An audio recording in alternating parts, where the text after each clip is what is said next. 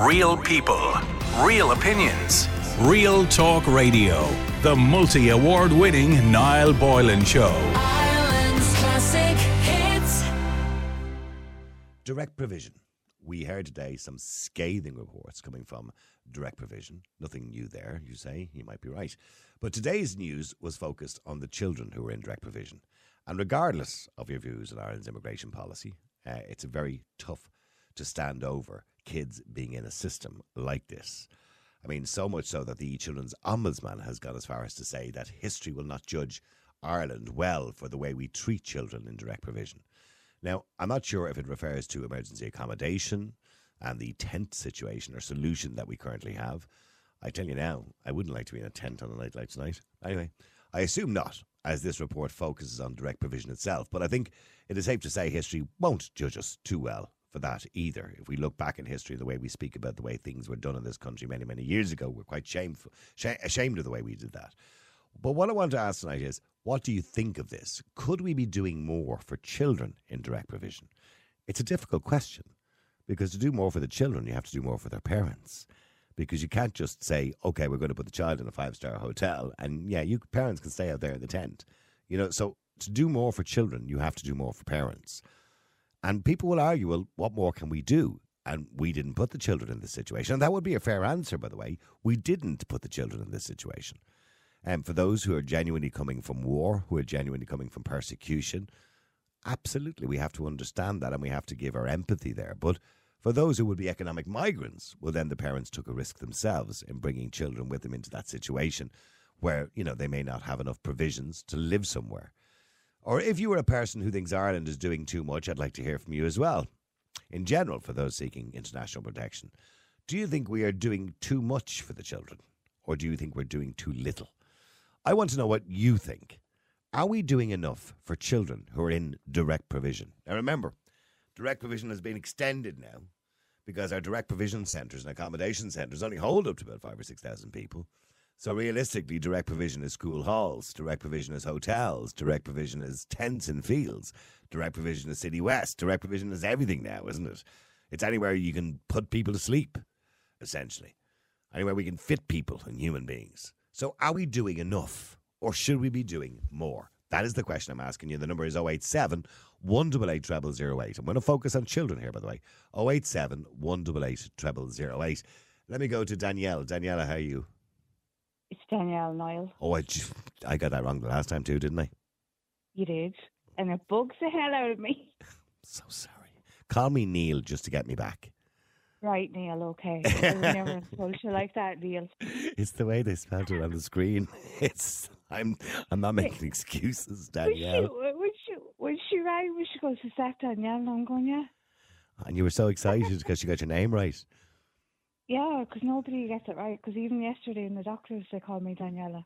Because that's because we see see when I see your name D A N I E L L E on the screen. Yeah. Maybe this is just my dyslexia. I just add the uh at the end of it because it's an oh, E. okay. I forgive you so because I love you so much. Okay, I'm s- well, yeah, I'm really sorry. I love you straight back, by the way. But I'm I'm just, I'm just so sorry, Danielle. I mean, let, let tell you what. Hang on. Let's start again. Okay, just pretend. Okay, right. Okay, pretend. Jane, just pretend nothing happened. We didn't start the show yet. Okay. Okay. Here we go. All right. Here we go. I'm going to start the show all over again. You would you you wait wait there wait there, Daniel. Now, Nighttime Talk with Niall Boylan on the home of the 80s and 90s. Ireland's classic hits radio. All right, let's go over to Danielle. Yeah, you got it right. Oh, Hello, you know, Niall. How you're, are you? You're not supposed to say that. You're supposed to pretend that nothing happened before. Okay, right. Okay. Yeah, okay. We just leave it at that. Danielle, okay, on Yeah. a serious note, and it is a very serious note, Yeah, direct provision. is. Direct provision is not the ideal situation for anybody to be living in, but particularly children. Um, where do you lie on this? I'm on the fence here, right? Because we have a situation where we've too many immigrants, Mhm. too many people coming in, and we also have an Irish population. Right? But the kids have to be looked after, I think. So how do you look Because- after the kids without looking after their parents? I don't know. See, you, you, because and I agree with you. Seventy-six percent of the population agree with you that we should have stopped you know, allowing people in a long time ago. It's the government are the only ones that don't agree with you. um, and those who live in leafy suburbs who are not affected by it, and the NGOs. So I I agree with you. I agree with the seventy six percent according to a Red C poll that we've we've gone over the top. But I and I feel sorry for the children. But what? How do you solve that problem without addressing the parents too? You can't Mm-hmm. because can you, there would be no point taking the child from the parent. Can't do that, really, can you? You can't. Like, what do you do? Like, you Yeah. have to move the parent and the child Yeah. unless they raise the money a little bit that they're given to them. But they're also getting free education and free food. Mm-hmm. In Free- free that healthcare. aspect, Yeah. free healthcare. In that aspect, they're being looked after. But then again, if it was your child, you wouldn't want to be living in a tent in the middle of Stradbally in a weather like this, would you? No, No. absolutely not. We don't have the room now. No. Oh no, you're right. We don't. There's no doubt about that. Because. I, I see post after post of people looking for accommodation. Mhm. In the, I live in a small town, and there is nowhere to be rented. Like Do you think we look back, according to the children's ombudsman, we look back at this in history, uh, you know, and be ashamed of the way we allowed children to be treated in this situation? absolutely, but that's the government's fault for overcrowding the country at the moment.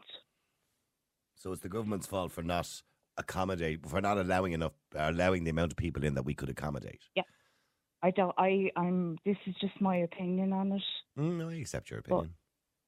They should have been organised because they they had to have known that parents are going to bring kids with them. hmm you know, Yeah. um, it, this government just doesn't care. They just are trying to please the big shots in Europe. I think. So, so how? Okay, well, we're, we are where we are. So how do we how do we sort the problem out for? I don't know how many families are in Stradbally at the moment. How many children, particularly, are there? That's just Stradbally. There's other places which are is, is Yeah. unsuitable for children. You know, where you've got children, say, sharing a, a ten bed room with you know men and women, adults who are not their parents, and that's not suitable either. You've got children, Absolutely sh- not. you know, young teenage girls maybe sharing showers, a communal shower with, you know, men of 30 or 40 years of age. It's not suitable. It's just not This suitable. is no. This is tougher than what I thought. Yeah. So how do we? So we're in that situation now. Even if we turned around tomorrow and said, "Let's close the door," we're still in that situation. So how do we treat those children properly? Oh well. they can't do it with accommodation. They just have to. My, I'm struggling here. No, no, no. I, no I, I'm struggling too. By the way, Danielle. I, I I'm really like normally I just I know what I'm thinking, mhm. and I'm just I- can't actually see a way out of it. To be honest, It's too late. I think so. Yeah, the horse is bolted. probably my probably my final answer. Yeah, the final answer probably is there's nothing more we can do. No, Uh, But it's why is it so tough? Like No, no, no, because it's so tough. Because if you want to treat the children properly, you have to either a take them off their parents and put them into foster care, or put them into a home or whatever. I don't know, with you know, a house with people, or you leave them with the parents, and then you have to deal with the situation and find the family somewhere to live. And we can't do that because we don't have anywhere for them to live. we don't, and even you can't. I wouldn't trust Tuesday with me No, back door, so I wouldn't. no. A lot of people say You that. know. Mhm. So, So, well, well, yeah, well, now, know. now, well, hang on, hang on, Danielle. Stay there for a second. Jim, hi, how are you? Absolutely marvellous, Miles. Or, uh, sorry, Niall, how are you? you did that on purpose, Jim, didn't you? I'm going to call it Danielle. I know, I know. Anyway. Go on. I know. Go on, James. Yeah, deport him. Jim, what do you reckon? Deport him. Yeah, but you can't, what, deport the children? You can't, uh, no, hang on now, Niles. You can, of course you can. You get the parents together with the children, right? The modular home that they got free off the government, they can have. But they didn't all get modular homes free off the government. Are you there, Jim? Hey, sorry. I what happened to Jim there. He's just kind of vanished off the face of the earth, God bless him. I shall get him back momentarily. I do apologise. Stay with me. I'll get him back in a second. What do you do? See, Danielle is lost for words. And, and the reason she's lost for words is the same reason that I'm lost for words. Because as much as I care about the children, I also understand that maybe it's too late to even ask that question because the horse is already bolted. We are in a situation where there is no accommodation anymore. It's gone. So you have an alternative. If you want to treat the children well, you take them off the parents because we don't have the money to accommodate everybody. But you can't do that either. Because that would be abuse. That would be traumatic for a child to be taken off the parents. So what do you do in this situation? Sorry, Jim. Going back to you again. Eh, J- Jim, firstly, you mentioned modular homes. Not everybody coming into the country got a modular home. What are you talking about? No, they're waiting. I'm actually looking out my window at the moment now, right? I can see City West, and at any given time, there's 3,000 people there, right? You can drive in, there's no bother. Drive in and have a look in the car park and see what the cars in the car park. And don't tell me these people are running away from a war. There's a website you can go on, check the registration. None of them are from the area where this uh, so-called war is kicking off. They're Yeah. going home on holiday. I, I, I, I just, Jim, I understand all of what you're saying. And you are Right. 100% correct. There are many people who are not fleeing war. They're economic migrants, right? Correct. Okay, so the point is, they're here anyway.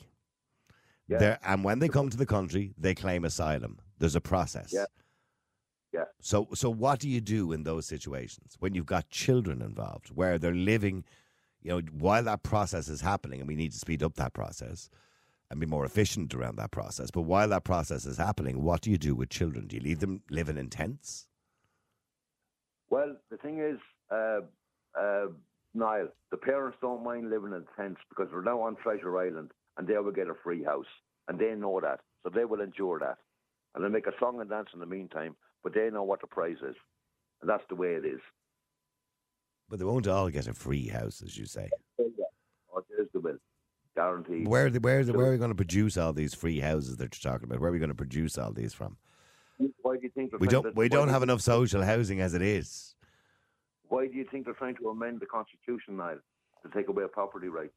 What do you think that's for? Whether you- now you see, people have exaggerated this. This is Article thirty nine of the of the Constitution, Article forty one, which refers to the right to a home, and this idea that they'll take away property rights. There's always been a provision in the Constitution where the state can take your property. Always. Mm. And you know what that's there for? Do you know the purpose of that? Go on. It's very rarely ever used, by the way. But the purpose of that is is that we move on as a society and we have to change. And sometimes they might want to build a motorway. And if they build a motorway and your house happens to be in line where they want to build, it gives them a right under law to make what they call a compulsory order, a compulsory purchase order. Yeah. Okay, that's what that that's that provision. That's what it's there for. It's not there for any other dubious reasons. That's people coming up with all sorts of weird conspiracy theories. Well, can I ask you? Can I ask you a question then, Niall? Right? Yeah. What's the purpose of the Dublin Agreement? But the the Dublin Agreement, which was an amendment originally to the convention, was that if people are fleeing war uh, under the criteria of asylum seeking, and there's five levels of criteria, which is persecution, certain death, political persecution. I think there's some. I can't remember the rest of the other two or three, whatever they are. Right. Um, they can go to the first safe country. If the first safe country doesn't accept them, they can go to the second safe country. The second safe country doesn't have to accept them; they can return them to the first safe country. So, what's the point you're trying to make? The point I'm trying to make is most of these so-called refugees are given refugee status, right, without fulfilling the criteria because they're flown directly in here. They come here directly. Well, you heard Leo, over, you heard Leo Varadkar, and in his statement, what he said was when he was asked why people were being given right to remain um, in Ireland, even though they didn't fill, fulfill the criteria and were clearly economic migrants, he said that would be done uh, uh, um, on occasion uh, for humanitarian reasons. That, Yeah. that was his. I'm not saying I agree with that, but that was his reason. Well, the government of today, Niall, seems to lack uh, any humanity for Indigenous Irish people. So you think that Irish people are not being treated as well? Two wrongs don't make a right. No, they, cer- well, they certainly don't. But I don't see too many Irish people sleeping in tents in Stradbally. No, they're not. But they're sleeping in the streets in Dublin and every other town in Ireland. And where are they sleeping in the streets of Dublin, Irish people? There's At, at any one time, there's about, in say, we'll take Dublin, for example, there's about 140 to 170 people sleeping on the streets in Dublin at any one time. right. Right. And, and the majority of those people have been there a long time. They're in and out of hostels. They're unfortunately many of those people have mental health issues, alcoholism, drugs. There's many different issues going on for people who sleep in the streets. So just leave them there. Huh? I didn't say just leave them there. What, what, what, what you want to do, you can only help people who want to be helped sometimes. So, uh, what I'm saying is, when you're in a situation, everybody in this country is entitled to a social welfare payment, no matter who you are, by the way. Everybody in this country is entitled to a shelter. Now, that may be a hostel in some situations, a temporary accommodation, or a HAP scheme if you can find somewhere to actually rent. So, everybody can do that. Everybody can get a job if they want to, because there's plenty of jobs. There may be low paying jobs, but there's plenty of jobs. So what I'm saying is, when you see people living on the streets, or Irish people, as you say, living on the streets, those 150 to 170 people in Dublin that tonight that will sleep on the streets probably isn't that many during the winter, more so in the summer. Most of those people have reasons for being out on the streets. Right. The But social forget reasons. about the people tonight. Yeah. What about the people that are living, under, living with the mothers? And still living Oh, with their fathers? absolutely, absolutely. That and, and and that's unacceptable, Jim. I completely agree with you. What about the students, though, Niall, They can't get a place to stay where they're trying to do their studies? Absolutely, I completely agree with you. It's unacceptable. But we are where we are, where we have a limited amount of accommodation, unfortunately. I think these people should re- be repatriated to their own country and stop these uh, these profiteer, uh, uh, profiteer, buccaneer proper, profiteers making fortunes out of this direct provision system. I think uh, the money that's been put into that could could could, have, could sort these people out in their own country, so they wouldn't have to come over here. And I, I would agree with you, and I would agree with the Irish government in one sense is that we should be helping and to, you know, give money similar to the rest of Europe to try and fix uh, countries to stop people from leaving them. But the problem is you're dealing with corrupt governments. Indeed, yes, indeed. But here it is, Stone Isle. There's another uh, uh, there's another angle to this. See, when these kids go into the cool, uh, sorry, the school system, right? Yeah. You're going to have Russian kids, you're going to have Ukrainian kids. See, when these get to 14, 15, 16 years of age, and they realise what happened to their father in Ukraine, and who killed who, and who killed what, what's just going to happen? They're going to form gangs, mate. That's a fact. Watch. Well, I don't know, and I can't predict the future, Jim. But that's your theory on it. But I can't disagree nor agree with your theory.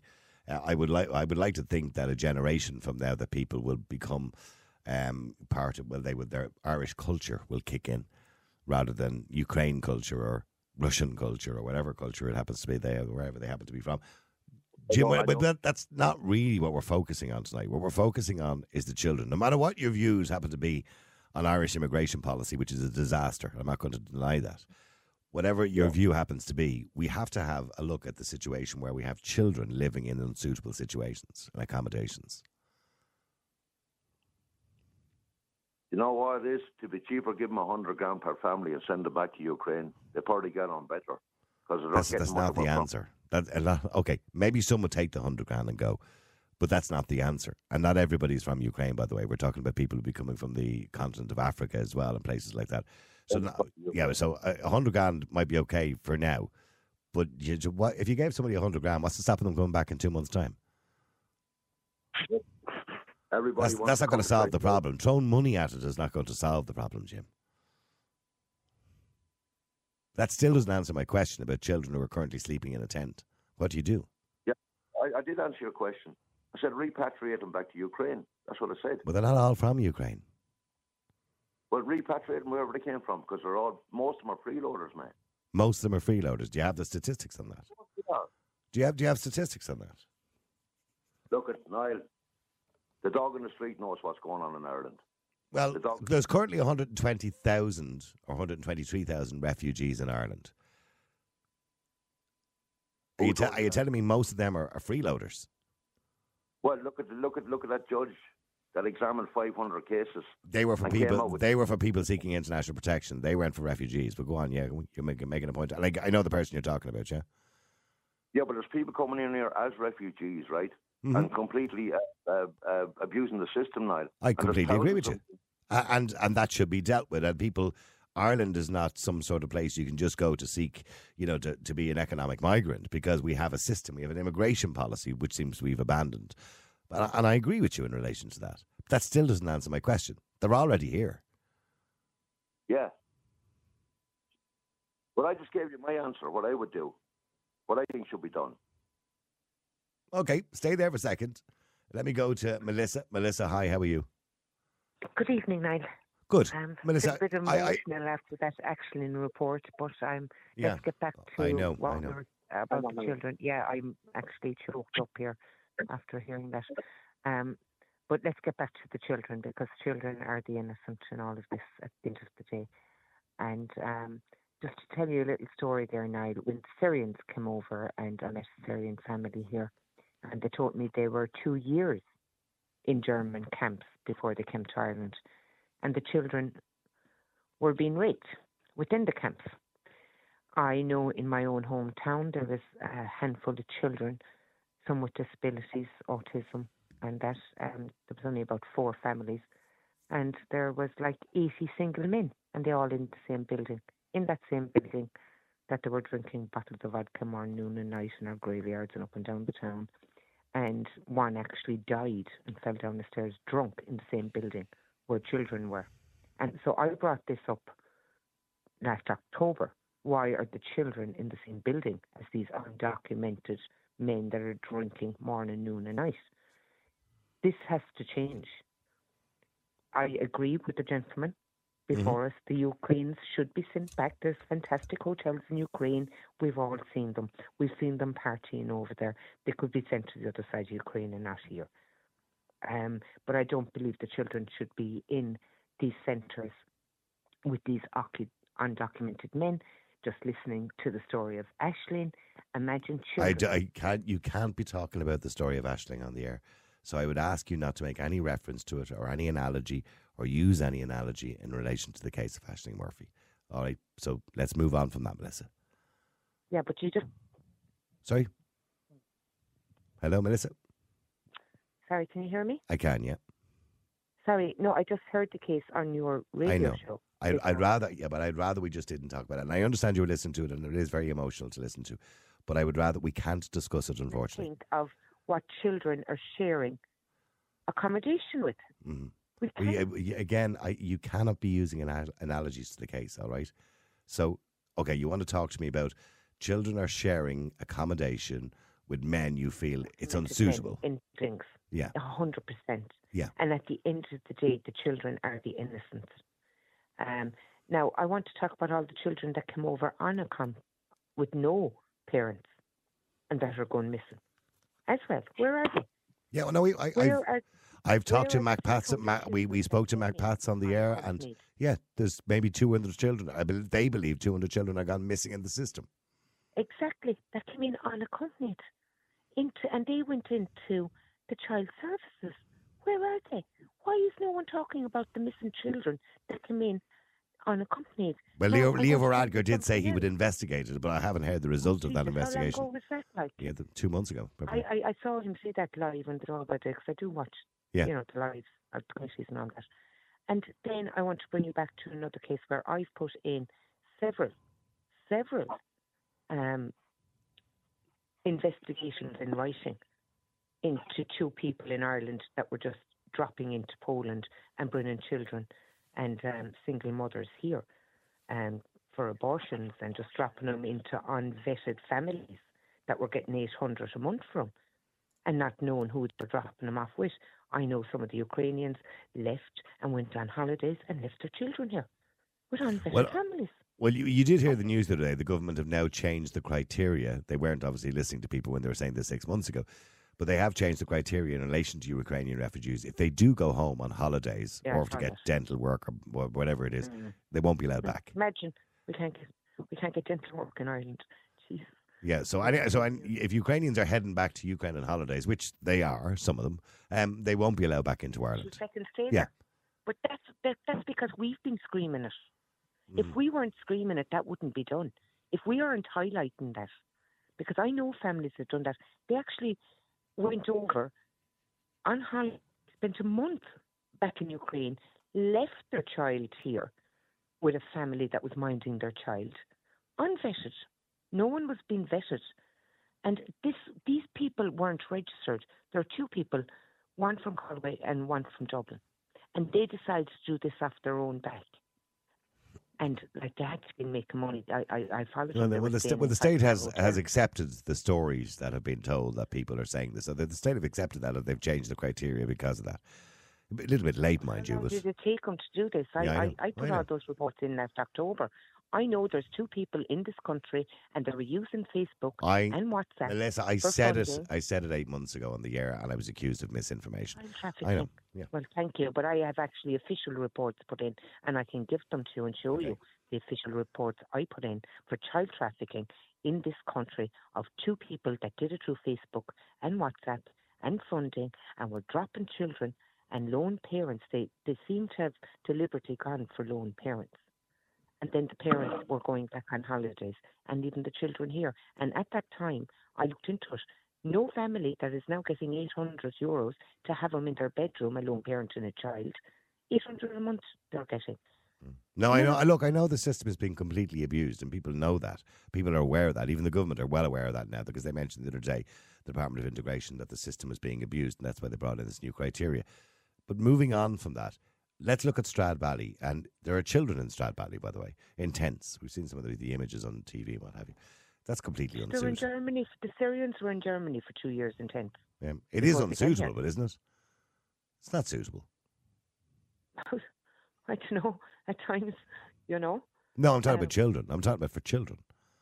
For children. Whatever about adults, they make their own decisions. Like we all like to go camping. I camp an awful lot. Yeah, I wouldn't like to be know, all my camping for eight months of my life in the cold, by the way. No, I, No. no one would like to be camping for eight months, especially in Ireland and the, the weather we have.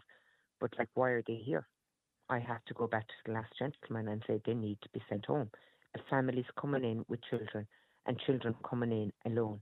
This is the government's fault. And my God, I do believe we will look back in this in history and this will be worse, worse.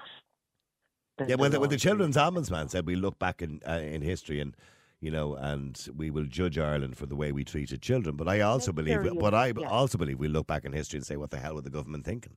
But stay there, stay there for a second. Let me just go to Ed as well. Sorry, can I just finish this Yeah, night? yeah. I've met Syrian children that were two years in camps in Germany. Syrian children that they were the first kind of big Yes. group that we brought in here, and um, they were two years in camps, and they'd been raped by other teenagers and all kids. The stories I heard were horrific. That the government or the mainstream media are refusing to cover, and this will go on again and again and again in these hotels, like all these undocumented men and children in the same buildings or Well, it's completely unsuitable. Areas. Yeah. it's it's this is. No, no, sure. We've heard, we've heard the situation. There was uh, accusations made in the place in East Wall where there was young teenage girls and there was men all in this, you know, accommodation together, and you've got these young teenage girls going and using communal showers, and there's grown men walking around or waiting to use the shower, and the whole But thing is just forget our unsuitable. Irish children. Oh, no, no, I know, I agree. Not forget our Hmm. Irish children in a hotel room that you can't give a snack to when they come in from school, or they have to get on a train or a bus miles and miles away. Our I, I agree with you, but the only thing I will say is at least they're with their own parents in a room. They're being starved. Yeah. Okay. Well, well, well, hang on for a second. Let me go to Stephen as well. Stephen, hi. How are you? Sorry, Ed. I'll be with you in a second. Stephen, hi. Hi, hi, Niall. How you doing? Good, Stephen. Um, Stephen, you know, I- I mean, I know it's a bit of a cliche, but think of the children. Uh, you know, when we see a situation where we we're, we're now overcrowded, we've now no accommodation left, and your children in very unsuitable situations. What's the answer? To be fair, actually, Niall, I'd actually argue the point that we're overcrowded. Um, I think there's just too many people in, in other people's back pockets. Um, we've got 10,000, you know, what someone else would call indigenous or national Irish homeless. And as you said, we've got a little over 100,000 refugees in at the minute, but we have over 70,000 vacant properties. And our largest landlord in Ireland is a Canadian Vulture Fund. There's too many people making, you know, millions off of the Irish homeless situation and the refugee situation.